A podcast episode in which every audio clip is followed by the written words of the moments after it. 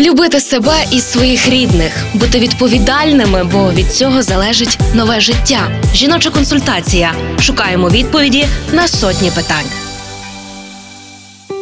Плануючи вагітність, а тим більше під час вагітності жінці прописують цілий ряд вітамінів та мікроелементів. Звичайно, все залежить від потреби кожної жінки, її стану здоров'я, результатів аналізів. Деякі з них обов'язкові, як от фолієва кислота, а деякі рекомендовані. А як щодо чоловіків, чи є список вітамінних препаратів, які радять вживати чоловікам при плануванні вагітності?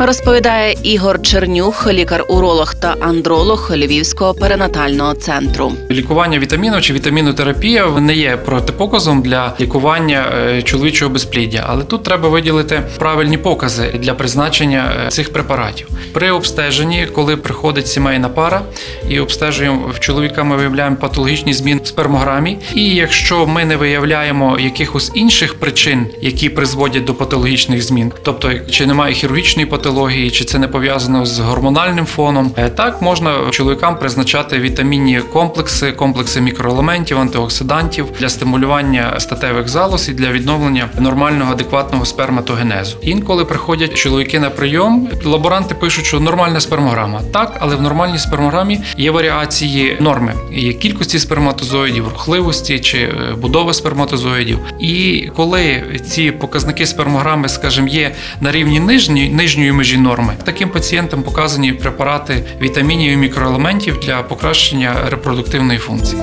Партнер рубрики Львівський обласний клінічний перинатальний центр.